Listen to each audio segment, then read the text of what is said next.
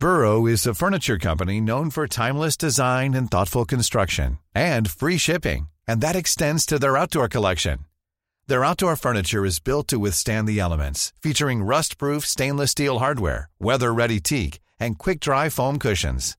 For Memorial Day, get 15% off your Burrow purchase at burrow.com slash ACAST and up to 25% off outdoor. That's up to 25% off outdoor furniture at burrow.com slash ACAST.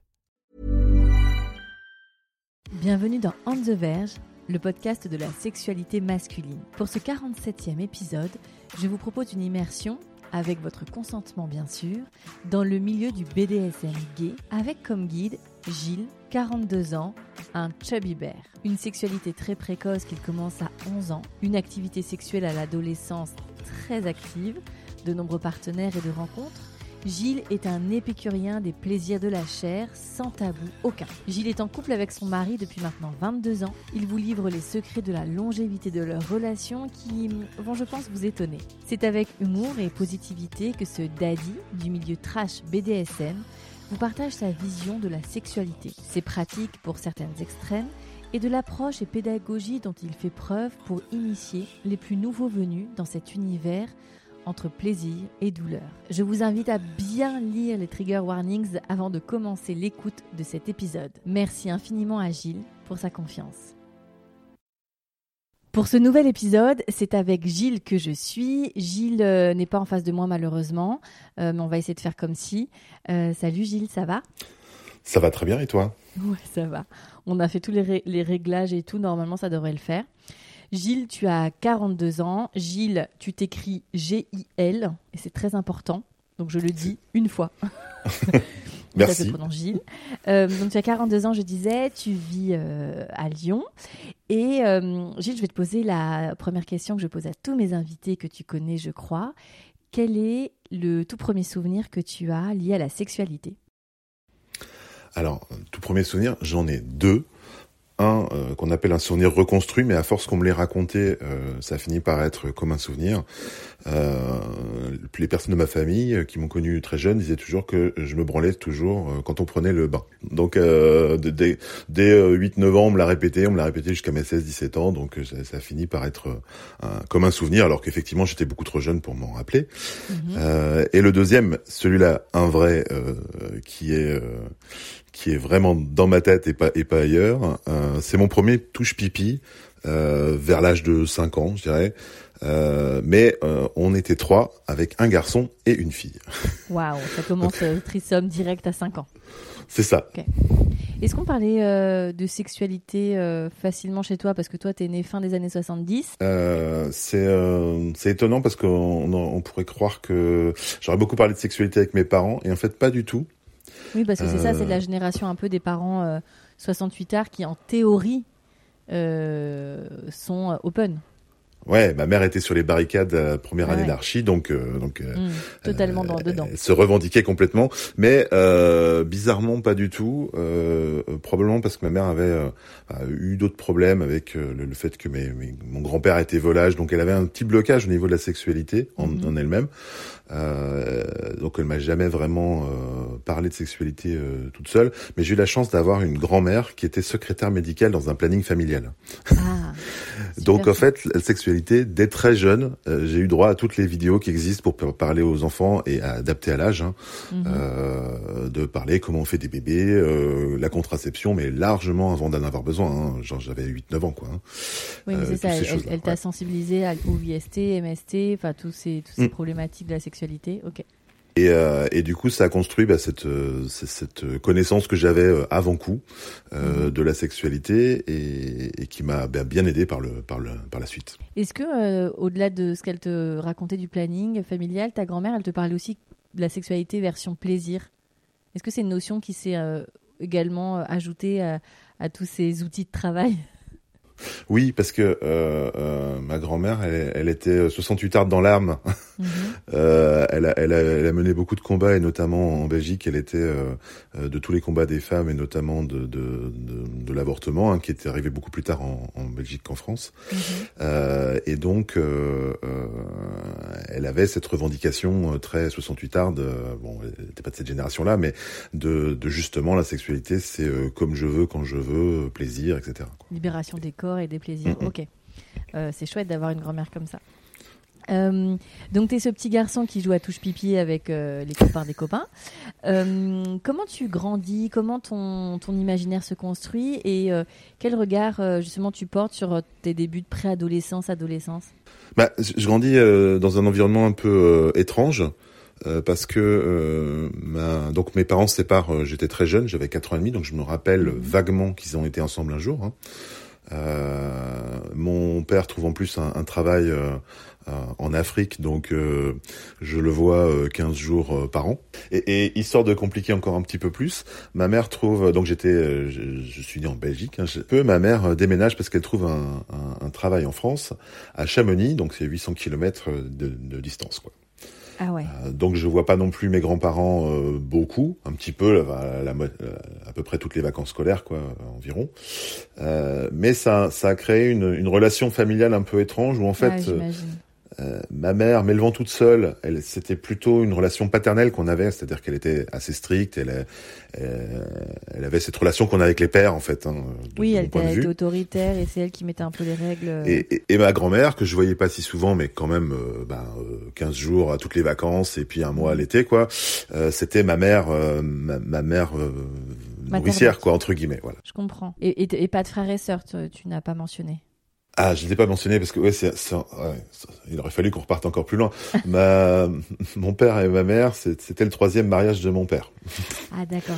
Donc tu as des grands euh, demi-frères et demi-sœurs. Voilà, c'est ça. Donc j'ai euh, j'ai un, grand frère et une grande sœur euh, qui ont 11 et 12 ans d'écart ah euh, du premier mariage. Et puis ensuite ils sont séparés, ils s'est remariés, voilà. Enfin, ok. Un homme qui a eu plusieurs vies finalement. Oui, oui. Très bien. Donc du coup, tu es en France, tu es à Chamonix, tu, sais, tu es ce petit garçon euh, qui a un peu coupé tout. Comment ça se passe euh, donc euh, ton début d'adolescence à ce moment-là? Ah, Le plus dur, c'est quand on arrive dans un environnement et en plus un environnement de montagne, c'est c'est appartenir au groupe. Déjà, quand tu débarques avec un accent belge. Ah ouais ça crée un petit peu euh, mm. des choses un peu spéciales. Euh, Qu'en plus tu es relativement grand pour ton âge des, des tout jeunes. Euh, j'ai toujours euh, dépassé. Euh, les gens m'ont rattrapé quand on est arrivé au lycée, quoi. Mais sinon, j'ai toujours eu 5 cm de plus que n'importe qui. Euh, et, et ça a mis un peu de temps en réalité. Donc au début, un peu seul. Et puis après, je me suis fait un peu les copains de tous ceux que le, personne ne voulait, quoi. Donc c'était un peu le groupe des. Si ça avait été un film des années 80, on aurait été le groupe des losers, quoi. je vois tout à fait. Les, geeks, les nerds ensemble, etc. Comment ça, ça se passe justement cette arrivée au collège et ce, et ce corps qui commence à changer et, et bon, tu avais déjà tes connaissances euh, grâce à ta grand-mère, mais comment tu ça, se passe la connexion aussi avec euh, les autres garçons, les autres filles euh, du collège? Bah, Normalement, c'est-à-dire que pour le coup euh, il se passe rien de spécial au début du collège. On vient tous du même, euh, de la même école primaire. Enfin, il y a plusieurs écoles primaires qui regroupent ce collège-là.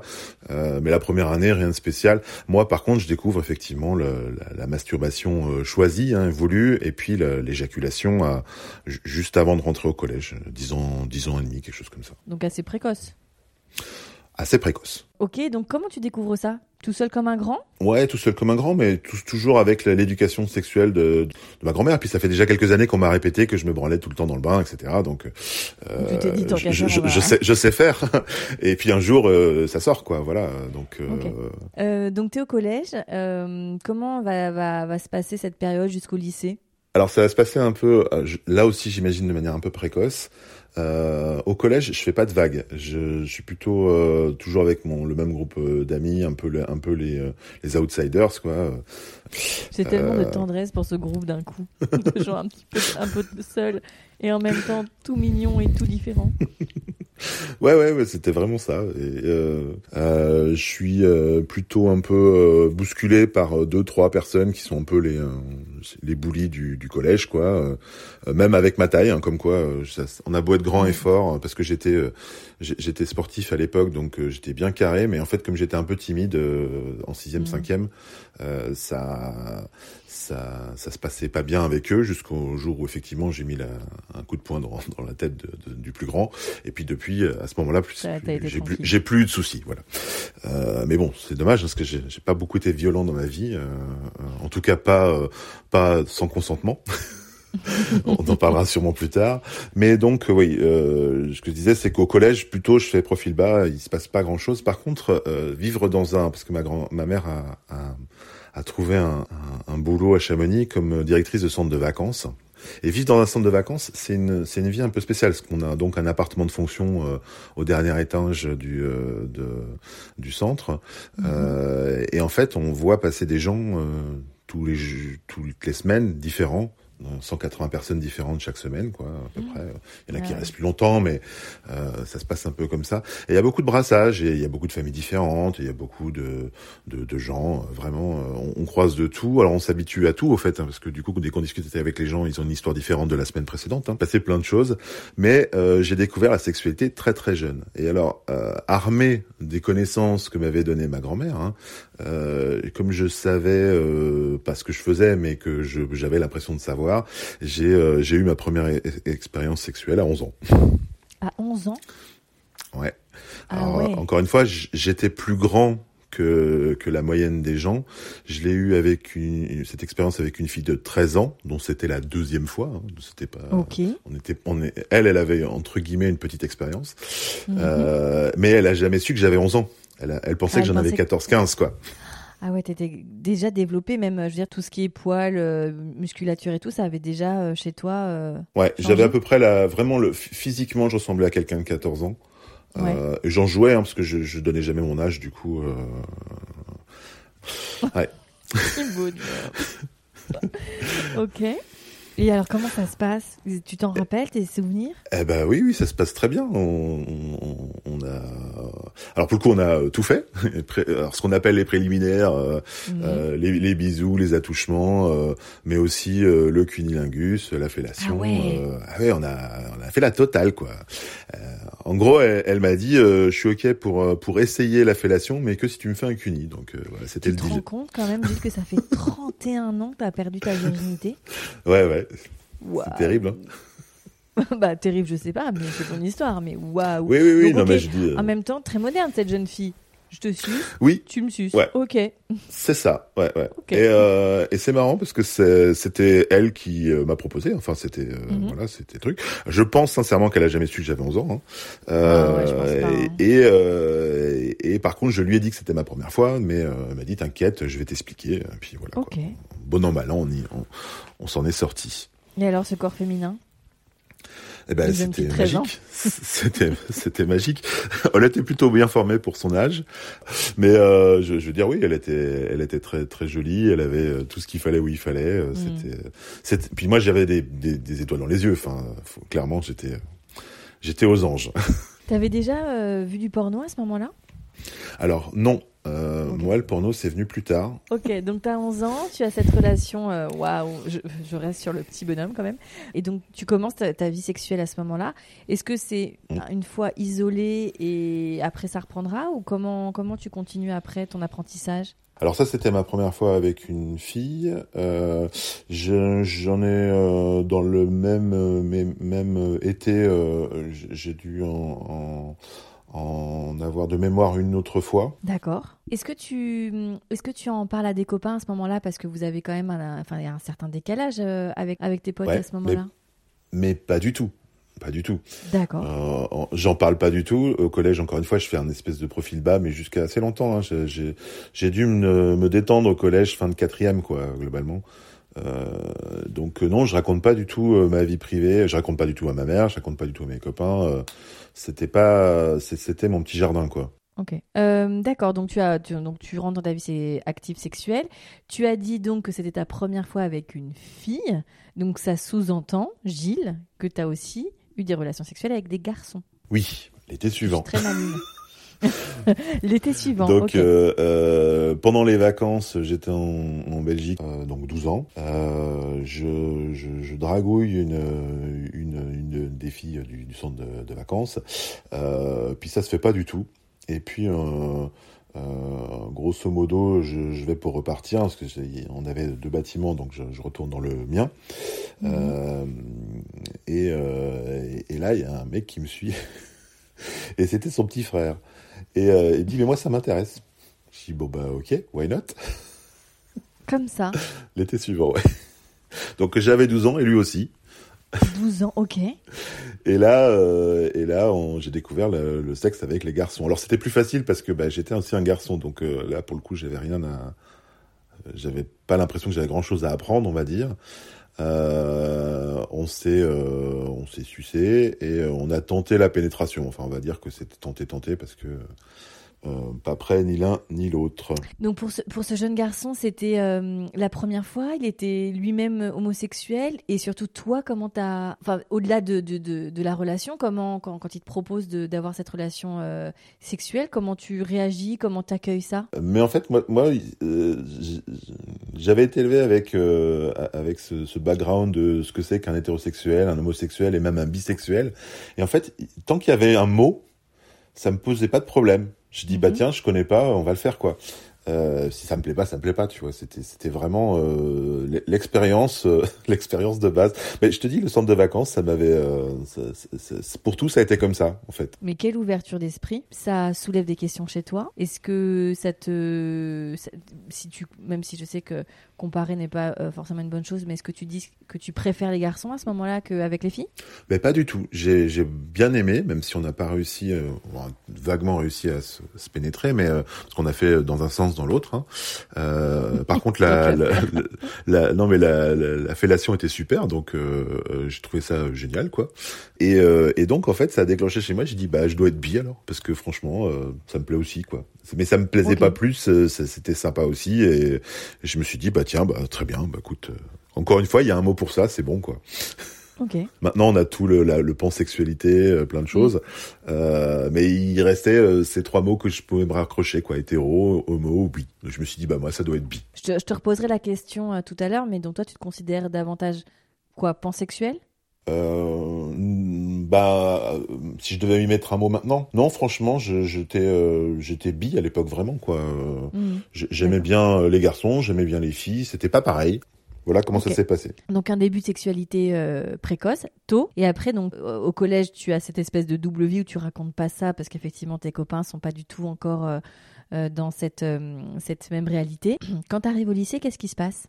Ah, alors d'abord il y a la fin du collège, donc à partir de la quatrième. Euh, là, les copains commencent à me rattraper un peu. C'est-à-dire que ça, euh, ça, ça flirtouille. Eux, ils draguent des filles du collège, moi pas du tout. Et moi, je fais un peu le, je tiens la chandelle, quoi. J'essaie ce rôle de l'ami qui, qui regarde si personne n'arrive, tu sais. Euh, je fais jamais rien au collège, du tout. D'accord, ok. Et, et, toi, donc à ce moment-là, bon, effectivement, tu as commencé ta vie sexuelle, mais qu'en est-il de ta vie sentimentale? Ah rien, rien. Ma vie sentimentale va commencer beaucoup plus, enfin beaucoup plus tard, euh, euh, un peu plus tard au, au, au, milieu du lycée, on va dire. Pour moi, à cette époque-là, le sexe c'est du fun, euh, comme on dirait maintenant.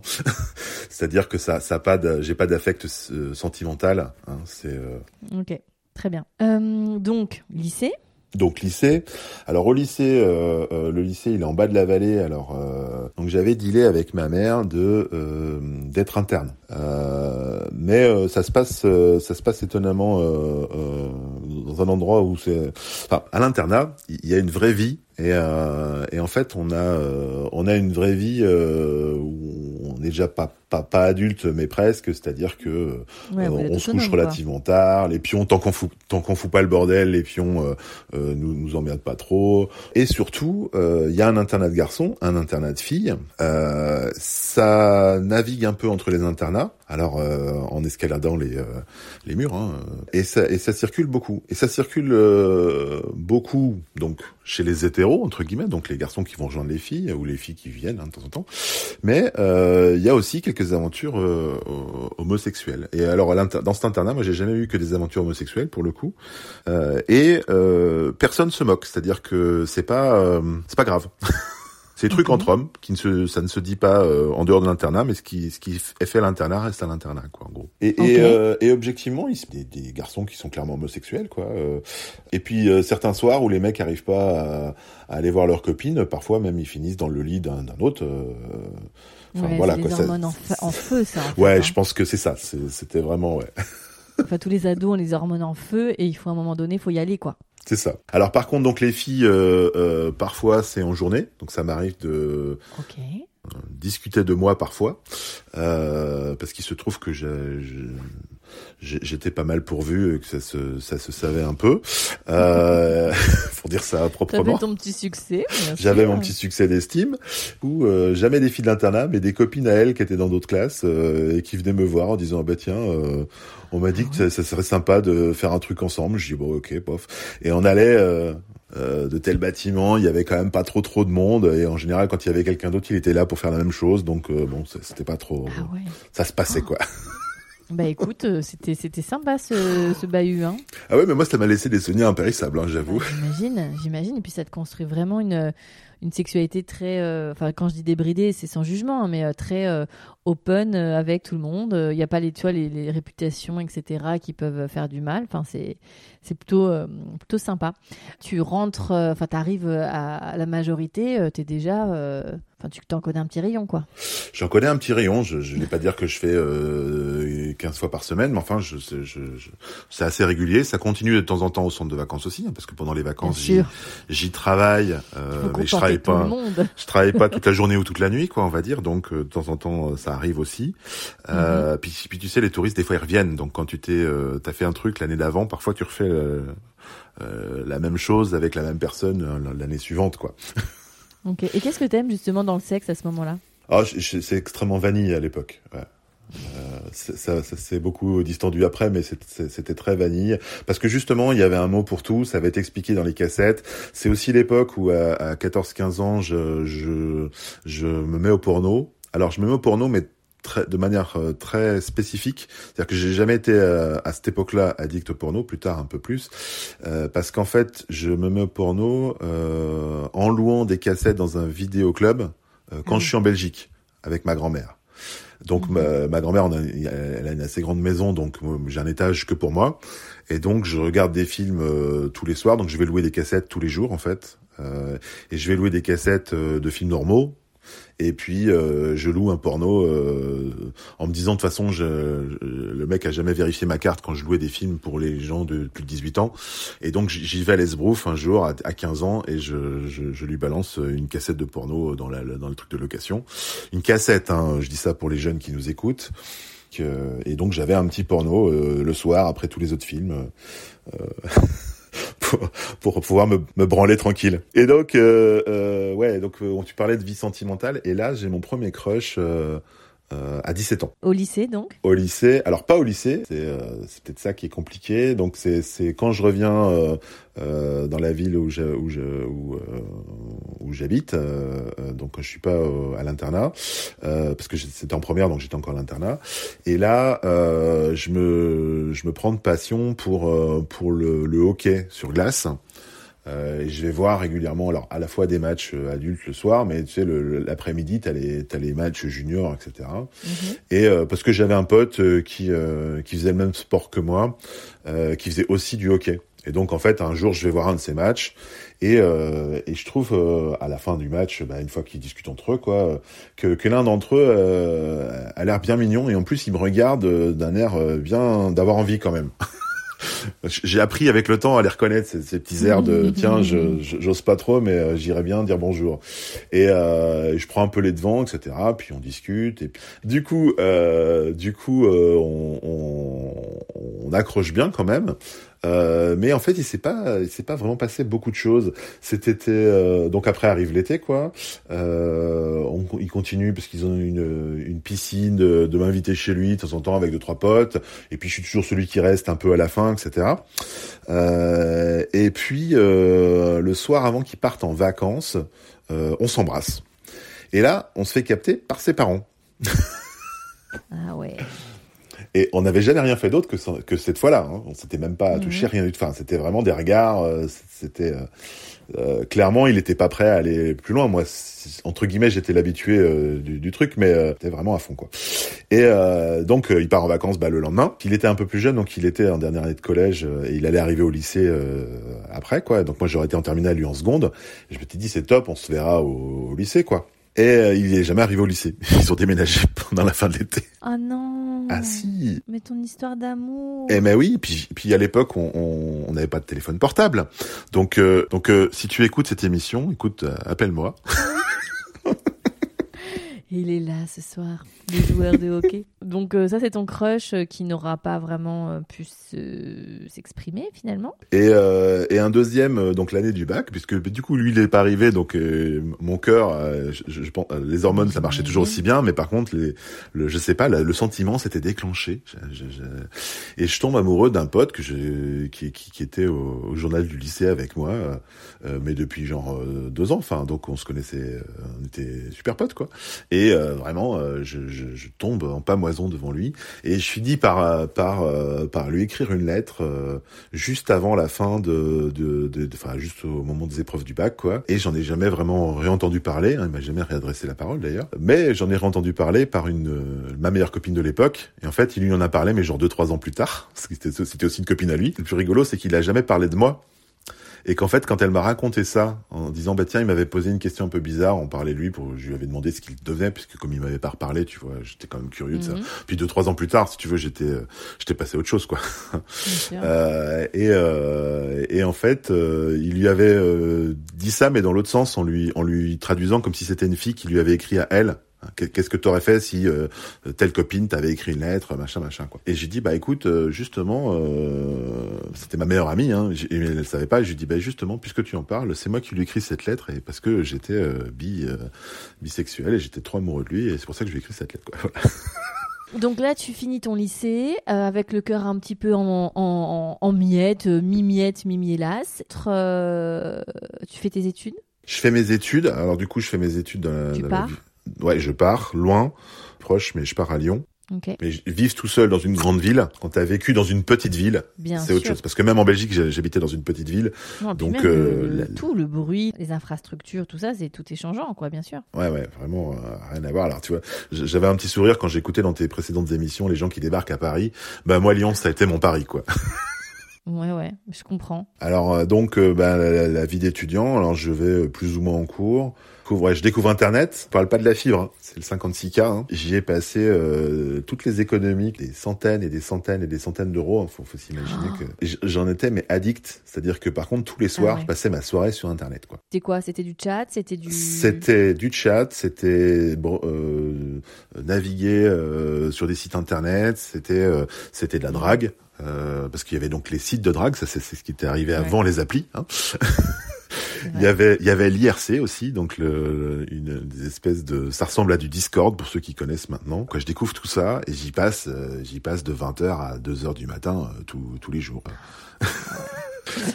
ok, euh, donc tu es à Lyon. Alors comment ça se passe tu arrives euh, dans cette grande ville, tu bon voilà, tu succombes aux appels euh, de l'internet, de la vie facile étudiante. Comment se passent tes rapports avec euh, les garçons, les filles?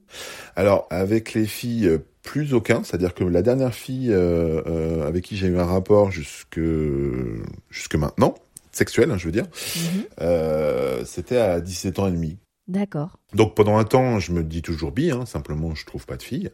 Par contre, quand je drague des garçons, bah ça marche très bien. Enfin, je veux dire, euh, j'ai des plans réguliers. Et puis surtout, grâce à Internet, je découvre, euh, je découvre un, chat particulier justement sur IRC où euh, des gens sont assez sympas, donc je discute un peu régulièrement. Et puis on tombe amoureux numériquement avec quelqu'un à l'autre bout, à l'autre bout de son ordinateur, qui est de Paris, et on, on discute comme ça d'avril, donc première année. Et c'est un garçon de ton âge? Et c'est un garçon de mon âge, oui. Et on, donc on discute comme ça tout l'été. Euh, puis finalement on se dit bah on va se rencontrer. Donc on se donne rendez-vous le, 31 août. Et, euh, et lui débarque euh, au train en même temps, quoi. Donc on se retrouve à la résidence étudiante. Et puis voilà, la première fois qu'on se voit.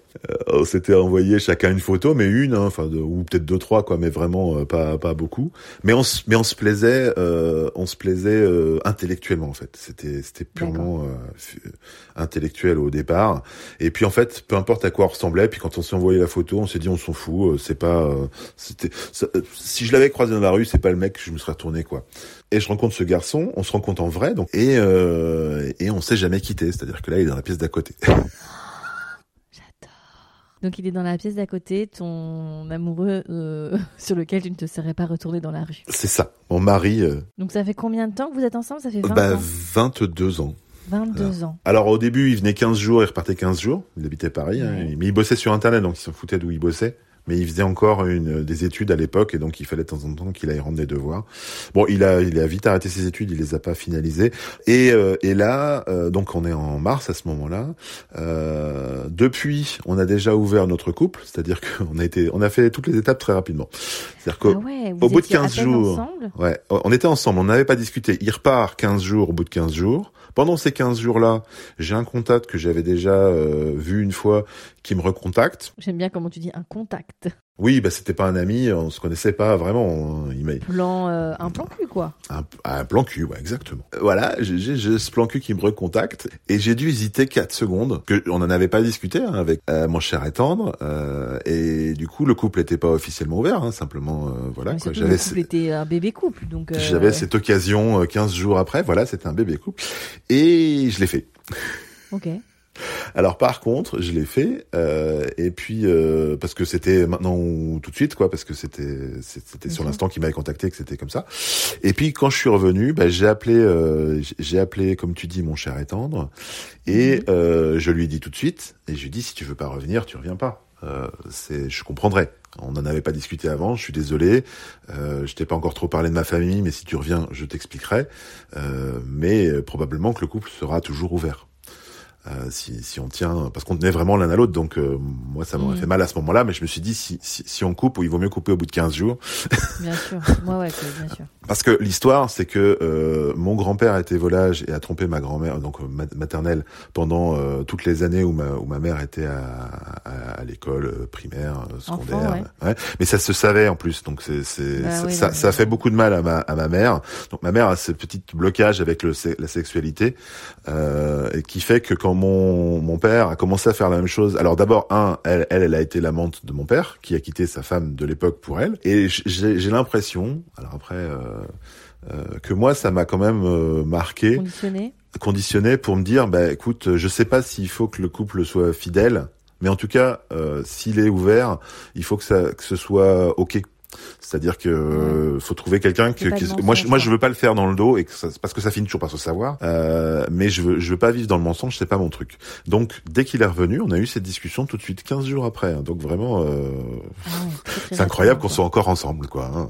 Bah oui, mais en même temps, euh, je pense qu'effectivement si vous avez joué carte sur table tout de suite, il n'y a pas eu de comme tu dis, il n'y a pas eu de frustration, il n'y a pas eu de mensonge. Euh, c'est les, les, règles que vous avez décidé de mettre en place, quoi. Ouais. Et alors donc les règles, elles ont évolué avec le temps. Hein. C'est dans les deux sens. Oui, c'est dans les deux sens. Les règles, elles ont évolué avec le temps à chaque fois qu'il a fallu qu'on en discute. C'est-à-dire qu'au départ, on avait des règles du style OK pour un plan cul, mais on revoit pas les gens. Puis un jour, euh, il a dit, euh, il est arrivé, il dit ah, putain, ça fait chier, parce que j'ai vu ce mec-là il y a deux mois, c'était super. Il me repropose un plan. qu'est-ce qu'on fait? J'ai dit bah qu'est-ce qu'on fait? On en discute. Donc on en a discuté. Ça doit être sympa vos petits déj. Et euh... c'était pas au petit-déj, mais c'était le même genre. Et j'ai dit, bah, si tu veux voir quelqu'un, pas de souci, tu revois quelqu'un. Par contre, si ça m'arrive aussi, bah, c'est pareil euh, dans l'autre sens, quoi. Euh, et puis, euh, c'était, ok, on, on, voit des gens, mais on baisse pas avec des amis. Puis un jour, euh, On baisse pas avec les amis ouais, ouais, on- donc c'était pas des sex friends, quoi. C'était, c'était la limite. On devait pas les connaître vraiment, les gens, tu vois. D'accord. Et puis un jour, il s'est avéré qu'il a eu un plan avec un copain. Alors on n'avait pas encore discuté, mais il me, l'a dit, hein, parce qu'on se cachait rien. On fait évoluer les règles. Donc, et puis voilà, au fur et à mesure du, du temps, on a fait évoluer les règles euh, quand il y avait besoin. D'accord. Et donc du coup aujourd'hui c'est quoi les règles de votre sexualité? Alors les règles de notre sexualité, bah, elles ont elles ont beaucoup évolué, elles ont beaucoup euh, et on a on a eu beaucoup d'expérience entre temps parce que bah pff, bah on, maintenant on est vieux, enfin on a 40 ans quoi. Non, Euh, pas vieux, arrête. Tous sûrement. les gens qui ont 42, qui ont 40 ans, 42 ans, ils vont dire ah, Ouais, mais tous les gens qui ont, qui ont cet âge-là ont pas toujours no- no- ont pas toujours notre expérience parce que ah non, d'abord, nous, on a été, d'expérience, J'avoue, euh, t'as t'as 170 ans, mais euh, on, on a été en au, au, au, au sauna. Alors on est du coup on était qualifié comme bear puisque donc j'ai pris des kilos etc. Donc je suis ah aujourd'hui assez vrai. gros. Je, je Mais fais c'est ça dont euh, tu voulais parler, c'est effectivement, t'as une corpulence. euh, Je, je fais aujourd'hui 170 kilos, donc euh, c'est assez impressionnant. Donc je suis, je suis plutôt qualifié dans les chubby, comme on appelle ça. Euh. mhm. Mais donc, euh, ben, on, on a évolué dans ce milieu bear. Euh, où les gens s'en foutent un peu plus de la corpulence des gens ou du fait qu'ils aient trop de Mhm. poils ou c'est même c'est même un intérêt sexuel c'est à dire que moi je suis Et ton J'ai- compagnon aussi est considéré comme bear? Euh, oui oui bah il est il est il est obèse comme moi hein. et donc euh, donc on a évolué dans cette euh, dans, dans, cette euh, dans ce milieu là Communauté qui est un milieu un peu plus détendu. Alors, il y a des cons partout, hein, faut pas non plus l'idéaliser, mais mais un peu plus détendu en tout cas sur la sur le corps. Et surtout, euh, on trouve des gens qui aiment ce type de corps en fait. Donc, il y a des gens qui Mm. aiment les gens un peu plus gros, il y a des gens qui aiment les gens un peu plus vieux, il y a les gens qui aiment les gens très poilus. Euh, par contre, donc ça veut dire, euh, bah, c'est un peu plus détendu et donc du coup, euh, il y a un sauna une fois par mois où tous tous les potes se retrouvent, donc tous les potes et puis en plus après, Eh euh, bon oui. bah du coup ça ça part un peu dans tous les sens. Enfin, on sait dans quel sens ça part, euh. Ouais, oui, doute, oui. hein. Ouais, On se doute. c'est ça. Et, euh, on faisait Et un peu les soirées. Tout ça, c'est à Lyon. Et à Lyon, euh, bah, on a vraiment euh, on éclaté dans cette vie un peu, euh, peu de patachonne de, de sauna, de sex club. De J'a- j'avais des potes qui tenaient un, un sex club à, à Annemasse, euh, qui n'existe plus malheureusement, mais euh, qui était euh, le haut lieu de, de- du, du BDSM euh, en, en Haute-Savoie, puisque c'est finalement c'est un, un quartier de Genève, quoi entre guillemets, c'est la partie Mhm. française de Genève, quoi. Et comme plein de trucs étaient, un- étaient plus ou moins interdits euh, en, en Suisse, parce que par exemple l'uro est interdit en Suisse. Donc quand tu crées un, L'urologie. un- ouais. Donc quand tu crées un, un, sex club BDSM euh, en France, juste à la frontière, bah t'as tous les mecs qui viennent pisser, Ah quoi. ouais. Ah bah oui. Donc c'était assez rigolo parce que c'était une ambiance. euh, C'était tout- un c'est- club euh, BDSM gay? BDSM gay, ouais. Alors il y avait des soirées, euh, il y avait des soirées de tous ordres. hein. Ils faisaient de temps en temps des des billes, euh, Mhm. où c'était principalement des maîtresses. Euh, même, Mhm. Je crois que j'ai jamais vu de de, de soumises. D'accord. Euh, et c'était drôle parce que dans ce cas-là, c'était c'était leurs soumis étaient hétéros et euh, le grand jeu des maîtresses, c'était de faire toucher leurs soumis à, à des mecs homos, mais pour faire chier leurs soumis parce qu'ils étaient hétéros hétéros, tu vois. Bien sûr, bien sûr. Eh ouais. Donc la première fois que je débarque dans ce club, il y avait un gars qui était euh, sur une croix, donc à un mètre de hauteur, euh, les bras en croix, euh, sur une Donc croix, la, mais, la mais croix du Christ, hein, on est d'accord. la croix du Christ, et attaché vraiment, alors pas attaché évidemment pas cloué, mais mais mais, mais attaché attaché euh, avec des cordes quoi. Et donc ça te met tout de suite dans une ambiance où tu te dis d'accord si si ça ça me fait euh, rigoler, Ouais. euh, plaisir, bah je vais passer un bon moment ici quoi. Ah ouais, ouais, ça, ça donne, ça donne bien l'ambiance. Ouais, j'imagine, t'arrives, t'as le mec qui est à moitié crucifié. Ok, ça fait combien de temps que t'es là? Trois jours. Super, bonne soirée. J'imagine. Donc voilà, c'était les grandes découvertes. Alors là, cette fois-là, j'avais été sans, sans mon mari, et puis après, on Mais a fini par y aller régulièrement euh, avec, ensemble, parce qu'en fait, ce sont l'ancien tenancier euh, qui a maintenant un, un, un sex shop à Lyon, d'ailleurs, euh, euh, sont devenus des amis, quoi. Euh, et, euh, et donc, on, on a on a baigné un peu dans cette ambiance un peu plus SM. Et, et vous aviez Découvrir un peu. Alors, euh, moi et mon mari, euh, jamais le SM, on a toujours, on est toujours resté vanille. Et alors, ce qui s'est passé, c'est que on s'en est pas rendu compte tout de suite, mais il y a eu un moment donné où on a arrêté de baiser ensemble. Et on s'en est rendu compte, mais genre, c'est marrant parce que s'en est vraiment pas rendu compte du tout tout de suite. Quand je te dis qu'on s'en, c'est qu'au bout d'un an et demi, je lui ai dit, écoute, ça fait un an et demi qu'on n'a pas baisé, ce serait peut-être temps de s'y remettre. Un an et demi. Alors, de- on avait nos aventures. Ouais, on avait nos aventures chacun de notre côté, donc Ah on oui, on n'a jamais été st- f- frustrés si tu veux. Mais mais je lui dit à un moment donné, il faut quand même qu'on en parle, et on a remis six mois à en parler parce qu'en fait, il a dit non, non, je vais pas en parler. Et puis c'est la seule discussion qui a mis longtemps. Euh, c'est au bout de deux ans que je lui dit, écoute, maintenant ça fait deux ans, euh, on en discute. C'est on, on- parce que euh, tu as tes aventures, j'ai les miennes. Est-ce que ça a encore du sens qu'on soit ensemble? Et en fait, on, s'aime. Donc, euh, on est resté un couple sexless, qui a du sexe à l'extérieur du couple, et ça correspondait. Tu vois, ça faisait, on s'est arrêté quand ça faisait huit ans qu'on était ensemble, donc ça correspondait au moment où on a, on a, on a eu toutes ces aventures un peu plus euh, rocambolesques, les saunas mmh. avec des partous géantes, parce que quand t'as les, les soirées bères, parfois le sauna il, il, dépasse même la capacité officielle. Hein, où t'en as vraiment dans tous les couloirs. C'est même plus possible d'aller dans une cabine. Et euh, à Lyon, je parle, hein, parce qu'à Paris, les saunas sont plus grands, mais euh, il faut s'imaginer que, que, que, ça baisait de, du fin fond du sauna jusque, jusque quasiment dans la, dans la, dans la file d'attente euh, pour rentrer, quoi. Waouh. J'imagine et ça, ça pique les yeux mais euh, que des gros monsieur tout nus poilus qui font de l'amour. Ben, un peu tout le monde, mais euh, mais beaucoup de gros monsieur poilus et surtout c'est le jour où tu pouvais pas euh, leur dire quelque chose quoi.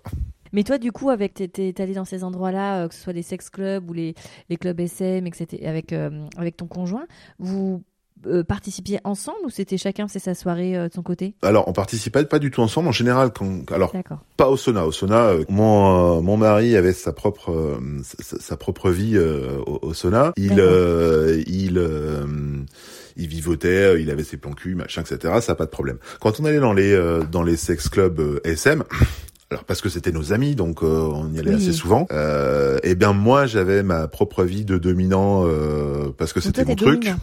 Moi, je suis dominant. Euh, ça m'arrive d'être soumis. Enfin, moi, je suis un peu tout. C'est un peu comme dans.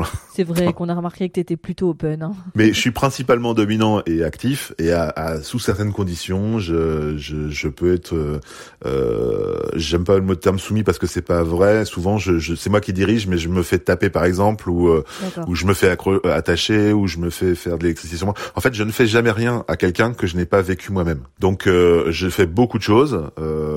c'est assez varié. Alors, c'est moins spécialisé que, que, ton invité qui faisait, euh, qui, qui, est extrêmement spécialisé, très connu dans le fist, ou celui qui était spécialiste des cordes. Je suis nul en cordes, mais alors vraiment. Ah oui, Axel Abyss, oui, on peut parler d'un spécialiste, oui, sur une personne qui maîtrise. Euh, déjà, déjà, moi, ma main, elle fait, c'est du 13 cm, donc si tu veux, quand, quand euh, quelqu'un veut se faire fister, il a intérêt à être déjà spécialisé parce que c'est. Avoir une bonne assurance maladie derrière. c'est ça. Ça, ça m'est arrivé, mais enfin, c'est super rare. Hein, mais c'est une question physique. Hein. Euh, j'ai des grosses paluches. Je veux dire que je vivote dans ce dans ce milieu-là et je fais beaucoup de choses, euh, vraiment à peu près tous mhm. les tous les kings qui peuvent exister, mais euh, que j'ai vécu dans l'autre sens systématiquement. Donc c'est-à-dire je fais de la CBT. Alors je fais de la CBT beaucoup plus fort que ce que je ne supporte qu'on fasse sur moi. Euh, CBT, si tu veux que je définisse, c'est oui, cock, cock and ball torture. Donc tu grosso modo tu t'occupes un petit peu de du sexe euh, et y compris des testicules du soumis en les étirant, en, en, les tournant dans tous les sens, en, en faisant pendre des choses, euh, éventuellement avec des poids pour pour étirer au maximum, en tapant. Euh, c'est quoi la limite En mettant, ben il y a pas de limite. La limite c'est c'est le soumis qui l'a défini. D'accord. C'est le safe word. Euh, c'est le safe word.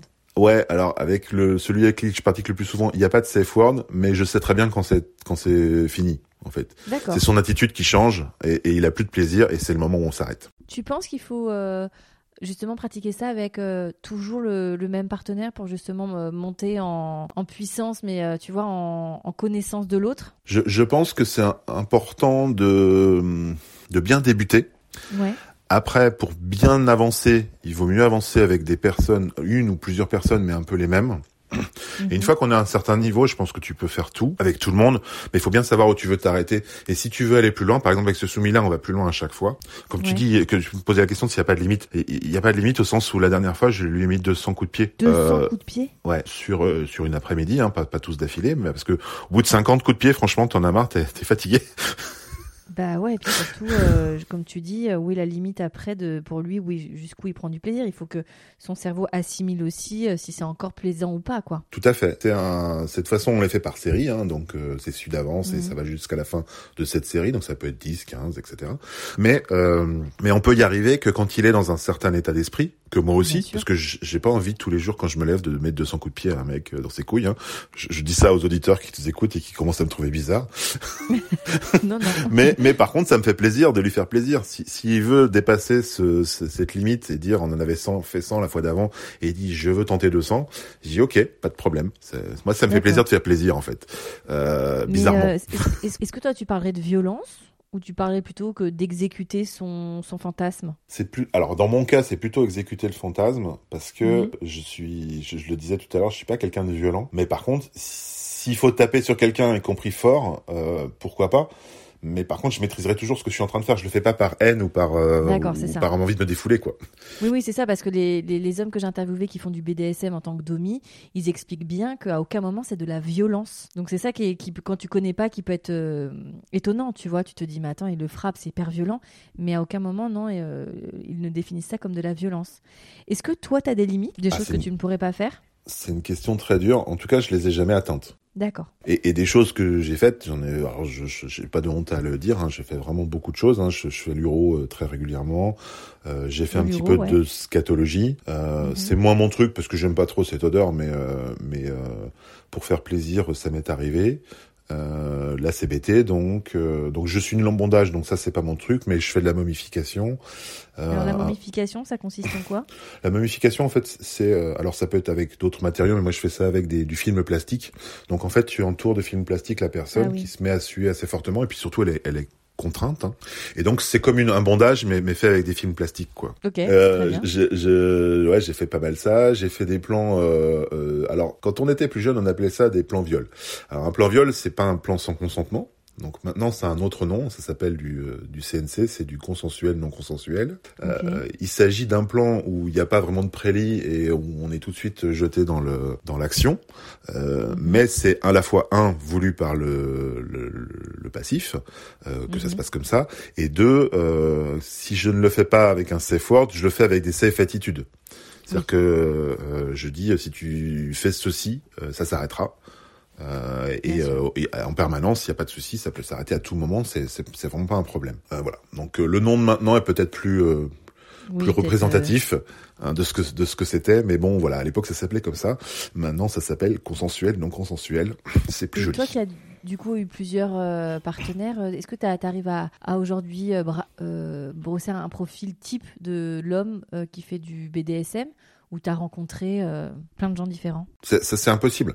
Si si tu fais justement, si tu fais euh, le, le fameux euh, que tu faisais à l'époque, le fameux club euh, à Annemasse, tu croisais euh, des diplomates parce que bah, euh, Genève était à côté.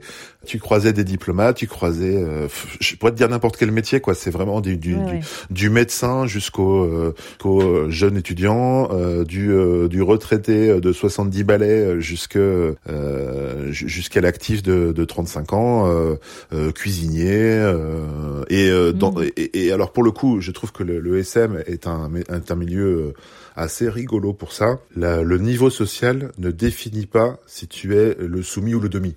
Oui, parce qu'on pourrait assez euh, bêtement faire des raccourcis là-dessus. Oui, bien sûr. Et, et moi qui suis euh, un, un cadre euh, de 40 ans qui gagne bien ma vie, bah, le fait d'être demi, c'est un poncif.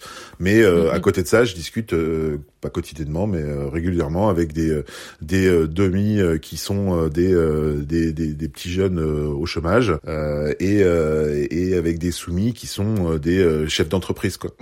Ouais, ouais, ouais, bien sûr, bien sûr. C'est ça qui est intéressant.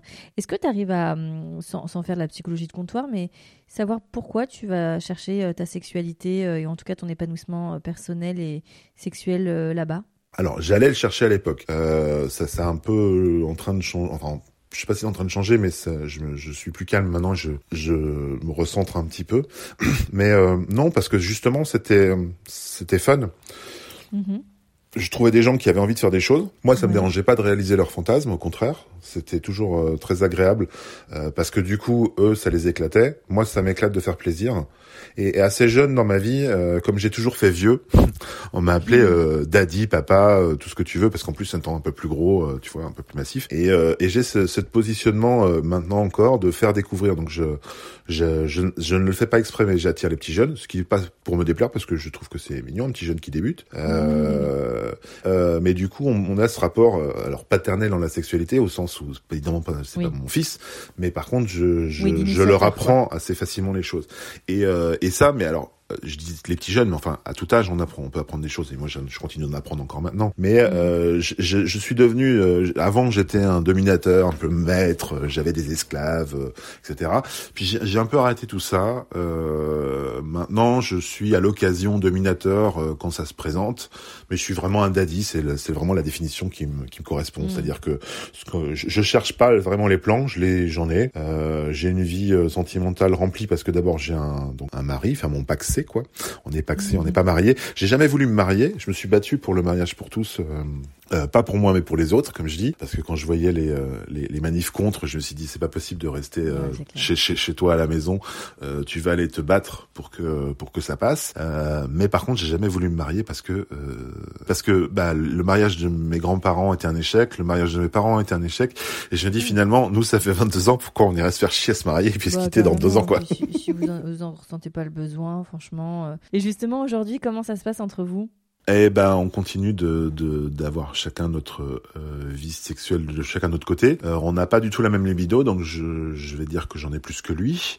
Euh, mais du coup, et, et ça c'était la dernière évolution, euh, on, on, en est au point où maintenant j'ai un amant. Donc euh, régulier. Ah, très régulier, mais surtout sentimentalement, je suis amoureux quoi. Et alors moi, je suis un peu en avance parce que tous ces mots qu'on a découverts, les pans, etc. Moi, j'adorerais vivre en, en, en troupe ou en quadruple ou en quintuple ou en cinq couples. Je pense que t'es polyamoureux? Je suis complètement polyamoureux très probablement, euh, ou en tout cas je suis devenu. Mais même euh, au-delà de ça, euh, je, ma vie idéale ce serait habiter un immeuble où il n'y a pas de porte dans les appartes, avoir des potes qui sont pas forcément des potes sexuels, mais pouvoir aller boire le, un apéro chez un, etc. J'aurais une vie très sociable comme ça. Ça n'existe pas. De, hein, vivre dans une communauté hippie. Ouais, c'est ça. Oui, c'est ça. Bah oui, j'ai été élevé par des par des post hippies, donc c'est peut-être ça. et alors il y a que moi qui ai ce genre d'envie, hein, parce que y compris que ce soit mon mari ou mes potes, c'est pas leur délire, hein, mais moi, moi, si je devais décrire une vie idéale, ce serait ça. Euh, mais du coup, j'ai fini, bah, au fur et à mesure qu'on n'a plus du tout eu de vie sexuelle euh, avec mon, copain, à, tomber amoureux de parfois de mes, de le, premier ça a été l'un de mes esclaves, euh, et puis ça s'est pas fait, etc. Puis là, ça fait ça fait euh, attends 2012 tu vois il faut que je commence à ah compter. donc ça fait 9 ans. ça va faire 9 ans en mai que euh, que, que j'ai un, un, autre un, amant très officiel euh, voilà. Et comment ça se passe du coup dans votre vos vies? Eh ben c'est une question de planning Donc tu vis avec ton mari Je vis avec mon mari. Avant le Covid, je bougeais beaucoup pour le travail. donc en plus, euh, c'est, ça, ça, ça, ça obère déjà du temps. Et, euh, et néanmoins, j'ai un amant que je vois assez régulièrement, enfin même très régulièrement. Euh, et on, on est, euh, on est tout à fait amoureux. Et là, par contre, mon mari a commencé à découvrir, à découvrir la, la jalousie. ouais, ouais, ouais. Parce que aller jusqu'au dernier cran et de se dire on, on, va jusqu'au bout et, euh, et, on prend le risque éventuellement de, de, de plus être ensemble parce que un, ça, mmh, ça, a pu être un risque. Et puis moi, je me suis posé la question objectivement, puis je lui ai dit, puis on a discuté aussi. Hein. Mais euh, mais moi, ça me convient comme ça. Et alors, ça me convient d'autant plus maintenant que mon amant s'est aussi trouvé un mec. Mais je vais pas raconter trop leurs histoires parce que ça c'est les leurs. Non, non, bah, c'est les leurs bien sûr. et toi, ton ton mari euh, a, a, continue, même si effectivement tu disais qu'il a une libido euh, euh, moindre que la tienne, il y continue à avoir des aventures. Euh, voilà, oui, tout à fait, très régulièrement lui aussi, enfin un peu moins régulièrement que moi, on va dire. Voilà. Hein. Mhm. Mais mais moi surtout là depuis depuis mes 38-39 ans, j'ai ralenti le rythme des, des plans cul je préfère euh, me concentrer sur 3, 4, 5 personnes. Ça me va très bien comme ça. Combien d'amants t'as eu? D'amants ou de, ou de, de, de, de, plans? De gens avec qui t'as eu des relations sexuelles. ah oui, parce que des amants, j'en ai eu que deux. Et euh, des plans... Euh... Des gens avec qui t'as eu des, ouais, des relations intimes. Mais, mais franchement, si ça devrait probablement approcher le millier, quoi. Écoute, quand tu quand tu tapes déjà 5 mecs euh, ou 6 mecs sur un, sur une après-midi sauna, euh, ça, ça, ça peut aller vite. en plus, j'ai un, un, problème qui n'en est pas un, c'est que je, je, je suis euh, ce qu'on appelle un un, un, pouce à jouir. C'est-à-dire qu'il y a des gens qui sont éjaculateurs précoces, moi c'est l'inverse. Donc en, fait, euh, je, je, alors je ne jouis euh, qu'une fois sur l'après-midi, mais par contre euh, c'est au bout de, de cinq ou six mecs quoi. Ah, euh, donc euh, donc je fais toujours semblant de jouir hein, parce que ça fait toujours plaisir aux, gens. euh, mais, mais, en fait, au bout de 15-20 minutes, tu sens que que c'est, enfin je sais pas si tu sais, mais dans les saunas, c'est 15-20 minutes, c'est le, le, temps normal. Si c'est pas un pote. Malheureusement, je n'ai pas été invité hein, dans les saunas. si, si, si, si c'est un pote, tu fais ce que tu veux veux, tu peux y passer l'après-midi, etc. Ou si c'est un, un, plan qui est prévu d'avance et que tu es venu avec ton manger, comme on dit ça, tu vas peut-être faire autre chose. Mais si, c'est un plan euh, où tu as croisé les yeux du mec, tu t'es dit, bon, ben on va dans une cabine, euh, c'est 20 minutes, c'est le temps standard. Donc au bout de 20 minutes, je fais semblant de jouer, et puis voilà, tout le monde est content. Quoi. Ok, donc le, à peu près le, le millier. Est-ce que tu as toujours fait attention à ta santé? Alors oui, alors du coup, j'en ai même été euh, obsédé. Alors pourtant, je pesais beaucoup, effectivement, mais parce que du coup, ma, ma grand-mère ayant été euh, secrétaire médicale, c'était sa seule obsession. Hein, euh, toujours mettre une capote. Je, je, fais quand même partie de la génération. J'avais j'avais trois ans en 1981 quand le SIDA est arrivé, donc les, les, pubs le SIDA ne passera pas par moi. J'étais un peu obsédé de ça. ça m'a pas empêché d'avoir parfois, parce que on se fait pas toujours sucer avec une capote, d'avoir aussi quelques maladies sexuellement transmissibles et moins graves, quoi. Hein. Oui, parce qu'il n'y a pas que, bien sûr, il n'y a pas que le VIH. Et puis maintenant, il y a la PrEP, comme disait l'autre. C'est ça. Alors, la, la, la, PrEP, ça m'a, la PrEP, ça m'a libéré en une chose, c'est que j'en étais devenu au point où parfois ça m'obsédait l'histoire de la capote et que ça, ça, ça se que qu'elle craque pas, etc. Que j'en avais fini par euh, de, régulièrement débander euh, du fait d'avoir une capote. Alors j'avais un peu réglé ce problème en ayant un amant parce que bah on a fait le test des deux côtés et puis voilà. Mhm.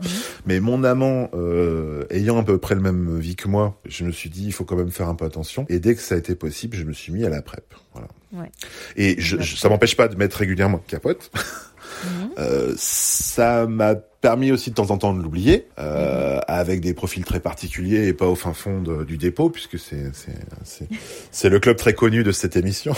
C'est vrai, c'est vrai. Je devrais leur demander de sponsoriser le, podcast. Je pense que franchement, tu devrais. Euh. Alors moi, je connais quand même plus le Sona que le, dépôt qui est juste à côté. Hein, les, je crois que c'est le même propriétaire. Le même quartier. Mais euh, pour le coup, euh, pour le coup, jamais dans ces moments-là, c'est plutôt avec quelqu'un que que je connais, qui déconne pas, etc. Et même si je suis sous prep, ça ça continue de, d'être une obsession de faire attention, quoi. Ouais, ouais, je comprends. Et donc, euh, quelles sont un peu les les expériences les plus folles que tu aimerais partager? Ah bah c'est ça, ça, peut être des concours de de, de litres de pisse bu par quelqu'un dans une baignoire un soir Alors, dans attends, un. Reprenons de tous les mots de la phrase là parce qu'ils sont ah quand oui, même. Pardon. donc donc un concours de oui, litres de pisse de d'urine de, bu par euh, des candidats. Oui, exactement. D'accord. Donc wow. alors faut, faut s'imaginer alors c'est un club qui n'existe plus à Lyon donc je me rappelle même pas le nom euh, qui existe depuis, depuis depuis très longtemps mais ils avaient un, deux, étages euh, dans ouais. un dans un sex club et en fait ils avaient installé euh, à la fois euh, des toilettes en haut donc des toilettes tout à fait normales mais à côté il y avait une espèce de d'entonnoir et, euh, et dans cet entonnoir, si tu pissais, ça, descendait dans une baignoire. Et dans cette baignoire, il y avait souvent quelqu'un. Et euh, un jour, ils ont organisé un, un concours, euh, à la fois de gens qui pissaient en haut, à la fois de gens qui pissaient, parce qu'il y avait plusieurs personnes dans la baignoire, directement dans les euh, dans les soumis, et à celui qui en boirait le plus, quoi. Wow. Donc on a on avait bière gratuite hein, euh, pour pouvoir euh, ne faire que pisser. J'en ai eu mal au rein, hein, c'est pour dire si si ah bah ça a ouais. été terrible. C'était Alors qu'est-ce qu'il y a d'excitant dans l'urologie pour euh, ceux et celles qui n'arrivent pas trop à comprendre euh, l'intérêt de cette pratique? Ouais, alors le boire, je sais, je sais pas, parce que j'en ai bu un tout petit peu, parce que comme je t'ai dit, je fais jamais euh, à quelqu'un ce que j'ai pas fait moi-même. Ouais. Mais mais c'est pas forcément mon kiff. Mais par contre, pisser sur quelqu'un, ça, c'est d'abord une sensation de chaleur et de légèrement différente de de de, de l'eau. Euh, J'imagine que la transgression ça a une certaine odeur, c'est un peu la transgression, c'est un peu l'humiliation. Euh, alors ça se fait pas toujours euh, en public dans la rue évidemment, hein, mais c'est un peu de l'humiliation euh, très facile à faire puisque euh, bah voilà quoi, tu te fais pisser dessus. Quoi. Euh, et c'est aussi la transgression parfois des soumis qui se rebellent et qui parce que tu leur pisses dessus, te pissent dessus, tu vois. Parce qu'on est tous des garçons quand même dans cette histoire. Faut pas oublier qu'on a des zizi pour faire, faire, pipi debout. Ok, euh, très bien. Donc ça c'est. Donc ça, ça, ça fait partie euh, des, ouais, des, des, grands moments. Mais ne serait-ce euh... que l'installation en elle-même a quelque chose de presque artistique, tu vois. Ah oui oui oui. Tu, je, je trouve. Tu, donc, quand tu, tu peux pas, tu, tu peux pas dire qu'ils avaient euh, qu'ils avaient pas euh, pensé le truc quoi. Alors il y avait les soirées euh, très très très droguées aussi. Alors ça jamais été ouais. trop mon kiff non plus. Ah t'as vu en ce moment il y a pas mal d'articles sur le chemsex. Je sais pas ouais. si t'en as lu, j'en ai lu beaucoup. Ouais ouais. C'est euh, c'est un vrai fléau. Alors pour ceux qui savent pas, enfin je vous mettrai un, un, article que j'ai lu qui était vachement intéressant dans les notes. Mais effectivement c'est euh, c'est l'amour sous drogue euh, chimique. Oui oui. Puis en plus toutes ces drogues qui sont utilisées à, à, montée rapide comme on dit sont sont très mauvaises parce qu'elles sont très addictives. Exactement. Et, donc, euh, bon, c'est, je sais pas, ça, ça, ça m'a jamais vraiment tenté, euh, mm-hmm. même si j'en ai vu et ça m'est arrivé de, de de baiser un soumis qui était euh, sous Kems, quoi. Mais bon, euh, quand quelqu'un m'aborde comme ça maintenant, euh, moi dans ma vie où je suis plus en club trop, la réponse est non parce que d'abord j'en ai pas, je veux pas les injecter à quelqu'un, ça m'intéresse pas. Qu'est-ce qu'il y a eu d'autre? Des, stages de soumis sur une sur quatre jours, donc au fameux club à Admas, où les mecs donc viennent payer pour se faire humilier pendant quatre jours par ils viennent à 20 20 soumis par 10 dominateurs et c'est du H24. Toi t'as participé à ça? Alors j'ai participé à ça les week-ends parce que du coup on allait les voir le week-end et, et quand, comme les mecs sont souvent fatigués euh, parce que les, faut pas croire hein, être dominateur c'est un, c'est un vrai métier euh, ah bah, sportif hein. parce que quand, quand on est au, au 200e coup de paddle bah faut, tu commences à avoir mal au bras quand même hein. oh et, et, donc je participe alors mon copain pas du tout donc il allait tranquillement siroter euh, une bière au bar, etc. Puis discuter avec les gens qui étaient en pause, entre guillemets. Et, et moi, j'allais euh, relever euh, les, euh, les, les, demi et faire du paddle parce que quelqu'un devait se prendre 1000 coups de paddle en une Donc heure. Du, du paddle, c'est donner des fessées. Donner des fessées avec un, un... alors ça c'était un paddle en cuir, donc c'est un truc en cuir souple, qui est une espèce, une espèce de grosse ceinture en fait. Voilà. D'accord. Ok. Bon, très bien. Donc il y, avait quand même le fameux monsieur euh, accroché. Euh, oui, le euh, sur le, la, la, croix. La première fois, parce que ça, ça, ça, sincèrement. ah ouais, ça a dû te marquer fou. ça. Hein. c'était fou. non, mais même la symbolique, tout est très fort. Enfin, tu vois. En plus, c'était vraiment la première fois que je débarquais dans un club SF. Donc, ah ouais, j'imagine que c'est resté en tête, ouais. Mais surtout, moi, je, je retiens plein de bons moments de camaraderie tu sais, à, discuter dans un dans un jacuzzi après avoir baisé. C'est aussi euh, tout ça la, la, la vie guébert euh, euh, mm. qui, qui, a un peu disparu. Alors ça, ça existe toujours. Hein. D'abord, il y a tout le temps toujours autant de bers, mais en fait, elle a beaucoup, elle s'est beaucoup amenuisée aux alentours de la crise économique de 2008 parce que les, les, bars principaux à Lyon, euh, ils ont fermé. Le sauna principal a fermé à cette époque-là aussi. Et, euh, et, en fait, on est passé d'une vie où euh, tu, tu, pouvais aller dans... C'était un bar où tout le monde allait, donc tu pouvais aller n'importe quel jour de la semaine. Euh, tu, tu n'appelais jamais un pote ni rien. Et tu avais toujours 12 potes qui y étaient. Et donc, tu faisais une grande tablée, euh, tu commençais à 8, tu finissais à 25, tu vois. C'est un super bien social. Euh, donc, euh, nous, c'est comme ça qu'on sortait euh, très régulièrement. Et puis, voilà, quand on avait discuté avec les potes, parfois, il y en a deux qui s'éclipsaient pour aller au fin fond de la... Il y avait une toute petite backroom au fond du bar, quoi. mais bon, la, la, plupart du temps, on buvait, on discutait, on s'amusait. Et on est mhm. passé dans un truc où, si tu voulais, après euh, aller boire un verre avec un pote, fallait l'appeler, t'assurer qu'il était dispo ce jour-là, euh, qu'il allait venir, qu'il avait les sous, etc. Alors comme nous on est resté euh, salariés pendant toute cette période-là, on n'avait pas de soucis. Hein. Mmh.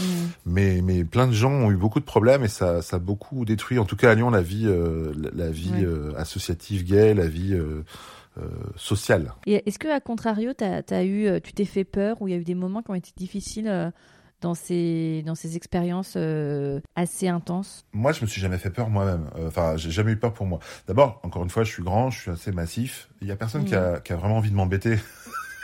Oui, mais même au-delà de ça, tu vois, te faire peur dans l'expérience ou d'avoir d'être allé trop loin ou, euh, ou d'avoir peut-être euh, outrepassé le, la limite? Est-ce qu'il y a eu des moments où tu vois Parce que je me rappelle d'Alan euh, qui avait parlé euh, de. Donc lui, il était domi aussi, et une fois, il allait un peu loin, il a étranglé la partenaire qu'il avait, et il a eu très peur qu'il avait d'avoir étranglé un peu trop fort.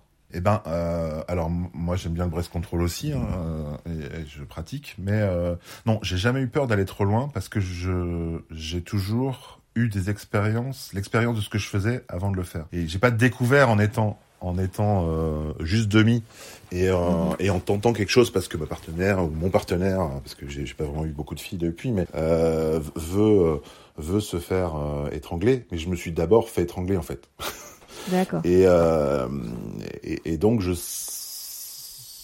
c'est euh, faire ça de manière excitante, mais sans que ce soit dangereux.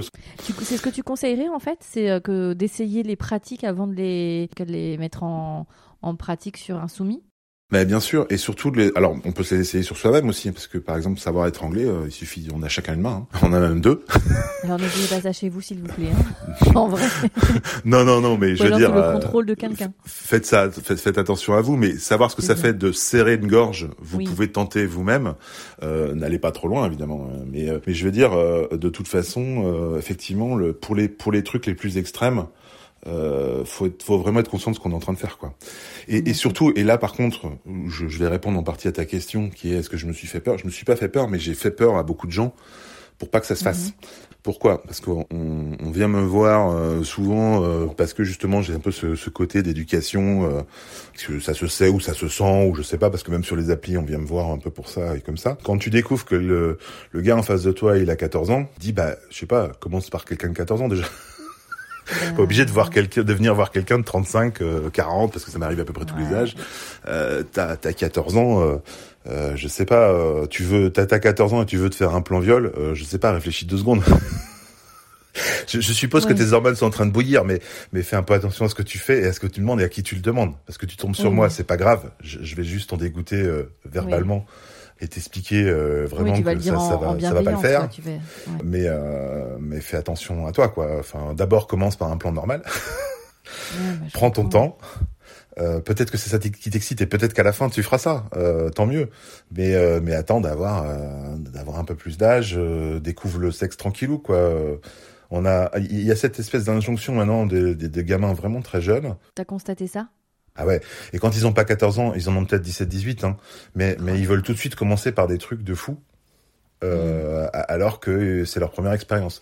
Bah, je suis désolé, mais on va pas, on va pas fister un gamin euh, de, de 19 ans même si s'il a jamais euh, mis un doigt dans son cul, quoi. Enfin, il y a un moment donné, c'est on pas va possible. pas faire ça. non, personne va faire ça. Et, et leur problème, c'est que c'est leur demande. Donc en fait, il, il faut arriver à, à leur dire. euh, le- c'est ça, c'est le porno aussi qui a quand même bien abîmé euh, cette génération-là, qui en un clic, euh, t'as commencé ta sexualité certes jeune, mais tu l'as, tu l'as commencé en sensoriellement, en écoutant ton corps, ton désir et celui de cette jeune fille.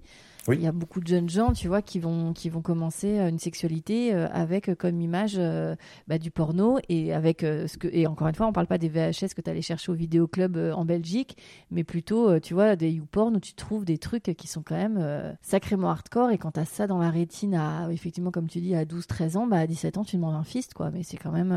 Donc euh, donc voilà. Donc le le, le, le truc, c'est d'essayer d'a- d'arriver à leur expliquer sans les dégoûter, parce que. Ils ont des envies, donc il faut, il, il les euh, il les réalisons euh, Oui, forcément. Bien sûr, mais, mais, qu'ils y aillent- y doucement avec les bonnes personnes dans les bonnes conditions. Ouais, bien sûr, bien sûr. Et, euh, et, et peut-être euh, commencer par un truc plus soft, même si c'est leur rêve d'a- d'avoir un plan vraiment hyper hard dès le début. Euh, franchement, je pense qu'ils se rendent pas du tout compte de ce que c'est vraiment d'être hyper hard et que Hmm.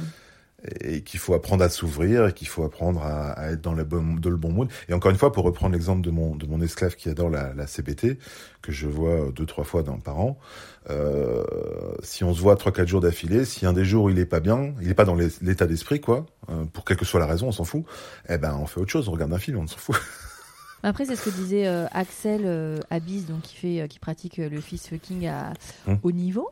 C'est ça, c'est qu'en fait tout est une question d'apprentissage et un peu comme euh, comme des sportifs. Et t'en as parlé euh, toi-même qui a été sportif. euh, Il y a des choses qui se font aussi au fur et à mesure, quoi. Tu peux Ouais. pas, comme tu dis, tout d'un coup, euh, tu vois. euh, aller loin dans une pratique euh, si t'as pas fait étape par étape, ne serait-ce que pour le corps ou pour que, pour que le cerveau, euh, tu vois, euh, se, enfin, se familiarise avec euh, ces gestes ou avec ces pratiques-là, quoi. Voilà, tout à fait. Et, et, et encore une fois, on n'est pas tous obligés de faire de la CBT. C'est pas le truc de tout le monde. Euh, on n'est pas tous obligés de se faire fister. C'est pas le truc de tout le monde. Non. On n'est pas tous obligés de se pisser dessus les uns les autres, même si c'est très agréable. On est chacun fait comme il lui plaît. Exactement. Et ok. et, tout, Et et on- tout est ok, quoi. J'ai jamais dominé une fille, parce que je me suis arrêté à 17 ans et demi les filles. Euh, J'en ai même jamais enculé une, tu vois, parce que c'était pas le truc. Hmm. On faisait pas ça, quoi, à l'époque. Et voilà. Par contre, c'est c'est assez rigolo, c'est que arrivé à, à 38 ans, Mhm. donc euh, tr- 36, pardon. Je crois quand j'ai eu 18 ans, quand, euh, comme, comme je disais, mon homosexualité été majeure. Euh, quand ça faisait 18 ans que je n'étais pas tapé une fille, j'ai eu cette marotte de me dire il faut que je me retrouve une fille, euh, refaire une fois quelque chose avec une fille. quoi. D'accord, il y a- y, a pas si longtemps que ça, quoi. Il y a 5-6 ans, tu t'es dit Ouais. j'ai envie de refaire euh, du sexe avec une femme. Et alors donc je me suis mis sur Tinder comme t- comme euh, comme tout le monde. Euh, je me suis je me suis mis aussi sur euh, euh, deux trois trucs genre adopte un mec machin etc. Alors il y a jamais rien qui a marché. donc euh, euh, et puis à 40 ans ça m'a ça m'a relâché quoi. Ça faisait 4 ans 3 4 ans que je cherchais. Euh, Mhm. C'était rien passé. J'ai dit oh c'est pas très grave. Euh, si ça doit se refaire ça se fera un jour. Si ça doit pas se refaire bah c'est pas très grave. J'ai Mhm. arrêté d'avoir cette marotte. C'était vraiment une marotte. C'était un, une obsession quoi. Il fallait que je je je, re- Et je t'as pas réussi à trouver une, nan- une nana avec qui avoir euh, des relations sexuelles? Non, mais peut-être que je cherchais mal, hein, ou peut-être que c'est inconsciemment que je cherchais pas vraiment, ou tu vois.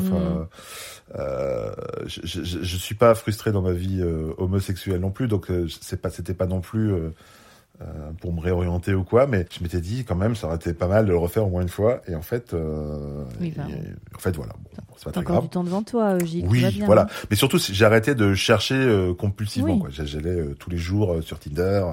Et, euh, et aujourd'hui, tu te définirais comment dans ta sexualité?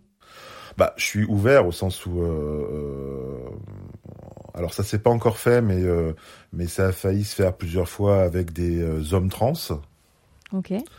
Euh, j'ai eu aussi une fois une proposition d'une femme trans, mais ça s'est pas fait non plus. Mais ça aurait pu se faire, quoi. C'était pas, c'était pas. euh, Mais tu fais, tu fétichises pas là, c'est vraiment le- le- l'opportunité qui fait que c'est un homme ou une femme trans. Ah oui, oui, tout à fait. C'est-à-dire que on s'est euh, dragué pour faire du, du, du sexe domi soumis, quoi. Et puis euh, dans la conversation, parce que enfin, quand on sera tout nu, ça finira par se voir. Euh, tu, tu finis par l'apprendre. Et surtout, euh, tu sens bien qu'en face, il y a, y a une appréhension parce que c'est le moment où tu sais si ça va peut-être se faire ou pas peut-être se faire parce que il y a une, une certaine, euh, il y a une certaine transphobie. Il faut pas s'en cacher. bien sûr. Euh, Et à l'inverse, il y a une transphobie, mais à l'inverse, il y a aussi ce fétichisme des corps trans. Oui, euh, mais euh, mais du coup voilà, il y a pas de il y a, il y a pas de limite là-dessus. Euh, je suis je suis pan du coup on va dire pan à, majorité gay euh, parce que c'est ce que je trouve le plus facile quoi. Mais euh, Hmm. Et aujourd'hui, c'est quoi ta sexualité? Euh, eh ben euh, Donc tu bah, as ton amant, J'ai mon amant. Alors du coup, bah, le, le Covid a quand même un peu limité les euh, Ah, les, sorties. Euh, donc on va dire que j'ai pour l'instant c'est mon amant, mon amant et mon amant. Euh, Tu fais toujours l'amour avec ton mari ou toujours pas alors? Ah bah toujours pas, non non. Je pense que c'est pour longtemps. Donc là ça doit faire 14 ans voilà. Mais vous avez, il y a la tendresse No- entre no- vous. Ah bah oui, totalement. Beaucoup Mais notre vie sexless est, euh, est, euh, est bientôt majeure sexuellement. On va dire ça comme ça. C'est ça, c'est ça.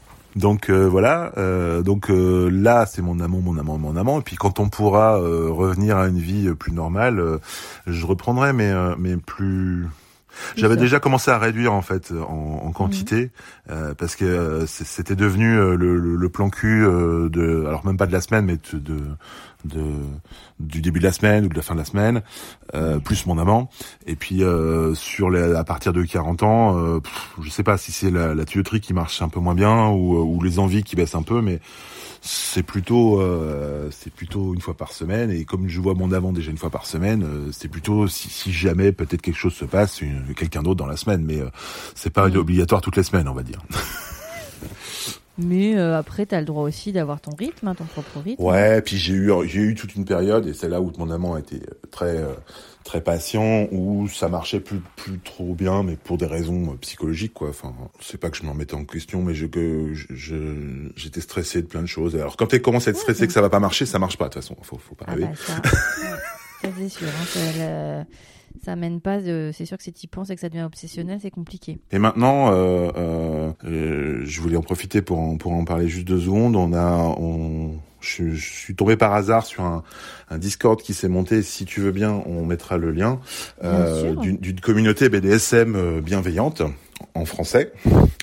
Euh, Mhm. avec des vrais gens bienveillants et, et ça c'est ça c'est sympa et euh, ça ça commence à, à monter c'est vraiment sympa parce que du coup c'est plus euh, discuter euh, se réassurer les uns les autres sur ces pratiques et puis euh, surtout euh, s'assurer que que quand les gens ils veulent faire un truc ils ont bien compris ce que ça pouvait ce que ça pouvait impliquer quoi Euh, Ah, voilà très bien. Donc ça c'est pas mal et on en est au point où on va on va peut-être monter un petit podcast sur le sujet parce qu'on s'aperçoit qu'il y a beaucoup de choses à en dire Donc pour expliquer, euh, pour expliquer, les choses. Et puis de, ah, de, de, de, la diversité de toutes les pratiques qu'il peut y avoir. Donc voilà où j'en suis aujourd'hui. bah c'est super parce que du coup tu as tout ta toute ton on va dire ton expérience et tes activités euh, sexuelles et autres. Euh, aujourd'hui, on nourrit en tout cas un daddy comme tu le dis, un mentor, un initiateur au BDSM de façon intelligente, émotionnelle, sympathique et je pense que ça c'est hyper important et enrichissant pour euh, les plus jeunes. Mais quand j'ai dit plus jeunes, c'est pas forcément l'âge. En tout cas, les gens qui veulent s'initier euh, à ces pratiques-là. Donc c'est chouette, quoi. Bravo. Et alors, c'est quoi euh, ta future sexualité, Gilles? Qu'est-ce que tu imagines? Bah, Pour l'instant, ce rythme-là, gentiment, tant qu'il y a encore des, des gens qui me plaisent et qui, qui sont attirés par mon... alors, je vais dire mon aura, c'est un peu pédant, mais, euh, mon corps aussi, puisque bon, je suis quand même un corps un peu spécial. Euh, et ben tant mieux. Euh, et puis après, ça s'éteindra euh, gentiment. Hein. Je, quand j'étais, euh, quand j'avais 30 ans, j'imaginais que je vivrais pas jusqu'à ma, ma, retraite. Et puis maintenant, je pense que je vivrai largement au-delà de ma retraite. Donc on commence à établir des plans pour savoir ce qu'on fera, parce qu'on déménagera de Lyon vraisemblablement. Euh, Je pour aller... d'avoir un immeuble avec tous tes amis. C'est ça, par exemple, pourquoi pas Pourquoi pas ou, euh, ou en tout cas quelque chose peut-être à la mer, un truc un peu sympa euh, pour avoir chaud euh, quand, dans mon vieux corps de de, de daddy ou de grand daddy. daddy, c'est ça, de grand daddy. euh, et voilà quoi. Et puis si euh, s'il se présente des choses, je le ferai avec plaisir, comme je le, je, je, le fais régulièrement de temps en temps avec des gens un peu plus âgés. Euh, c'est toujours assez sympa d'ailleurs parce que c'est un rythme un peu plus calme. Mmh. Euh, donc pourquoi pas. Ok. quel sera le mot de la fin, Gilles, de cet entretien? Ben, Le mot de la fin, c'est éclatez-vous, faites ce que vous avez envie, mais à votre rythme. C'est ça, à votre rythme. Euh, c'est important de se découvrir gentiment, tranquillement, chacun son truc. Euh, L'âge à laquelle tu fait ta première fois, ça n'a pas tellement d'importance. Le tout, c'est euh, d'essayer de le faire au moment où tu es prêt. Et à partir de ce moment-là, bah, écoute, de découvrir un peu tout ce qu'il y a, tout ce qui t'intéresse, tout ce qui intéresse les partenaires avec qui tu as des choses, de se faire plaisir et de se faire plaisir. Super. Bah, merci infiniment en tout cas pour euh, cette immersion dans tous ces milieux-là et euh, pour cette grande euh, authenticité et sincérité. C'était super. Merci beaucoup. Merci beaucoup. Merci à vous et encore une fois merci à Gilles pour cette immersion assez incroyable. Euh, merci euh, pour votre écoute, pour vos messages, pour vos DM. C'est toujours un plaisir que d'échanger avec vous sur les réseaux sociaux euh, du podcast. N'hésitez pas à venir en discuter. Je vous ai mis en note du podcast le Discord qu'a initié Gilles pour un BDSM bienveillant. Et n'hésitez pas à laisser une pluie d'étoiles sur Apple Podcast et un avis. Ça permet au podcast de grandir. À très bientôt pour un nouvel épisode de On the Verge.